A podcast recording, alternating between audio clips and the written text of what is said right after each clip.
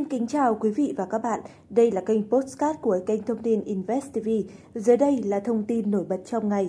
Mời quý vị đồng hành cùng chúng tôi.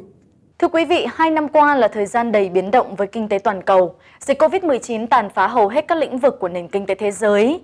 Tại Việt Nam thì trong 3 tháng đầu năm 2021, số doanh nghiệp ngừng hoạt động là gần 24.000.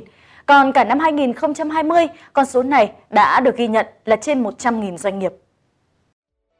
Số lượng doanh nghiệp tạm dừng kinh doanh 3 tháng đầu năm 2021 tăng 28,2% so với cùng kỳ, trong đó dịch vụ du lịch chiếm 41,8% và còn lại là hầu hết doanh nghiệp nhỏ và siêu nhỏ hoạt động trong lĩnh vực thương mại dịch vụ. Thời gian gần đây, thông tin về tình hình kinh doanh của Vietnam Airlines đang thu hút sự quan tâm đặc biệt của dư luận. Theo báo cáo tài chính của đơn vị này, của cả năm 2020 và 5 tháng đầu năm 2021, thì hãng hàng không này đang mất khả năng thanh toán với số nợ lên tới hơn 10.000 tỷ đồng. Cổ phiếu cũng rơi vào tình trạng báo động.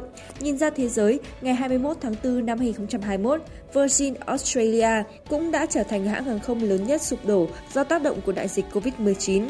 Kế đến là một loạt doanh nghiệp hàng không trên thế giới công bố phá sản như Latam của Mỹ Latin, AirAsia Japan của Nhật, Thái Airways International của Thái Lan và còn nhiều hãng hàng không cũng báo lỗ nặng.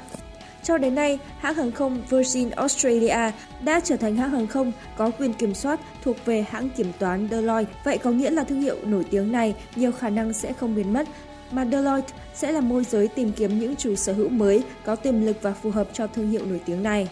Ngành công nghiệp du lịch cũng không thoát khỏi cuộc khủng hoảng lịch sử này tại các doanh nghiệp lữ hành lớn như Viettravel, Saigon Tourist, Bến Thành Tourist cũng liên tục báo lỗ.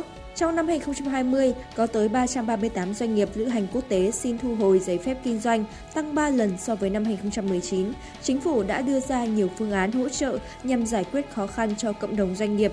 Ở một góc nhìn khác, phá sản cũng được coi là một sự sàng lọc tự nhiên, tất yếu, qua đó đặt ra những áp lực cơ cấu lại cho doanh nghiệp và nền kinh tế.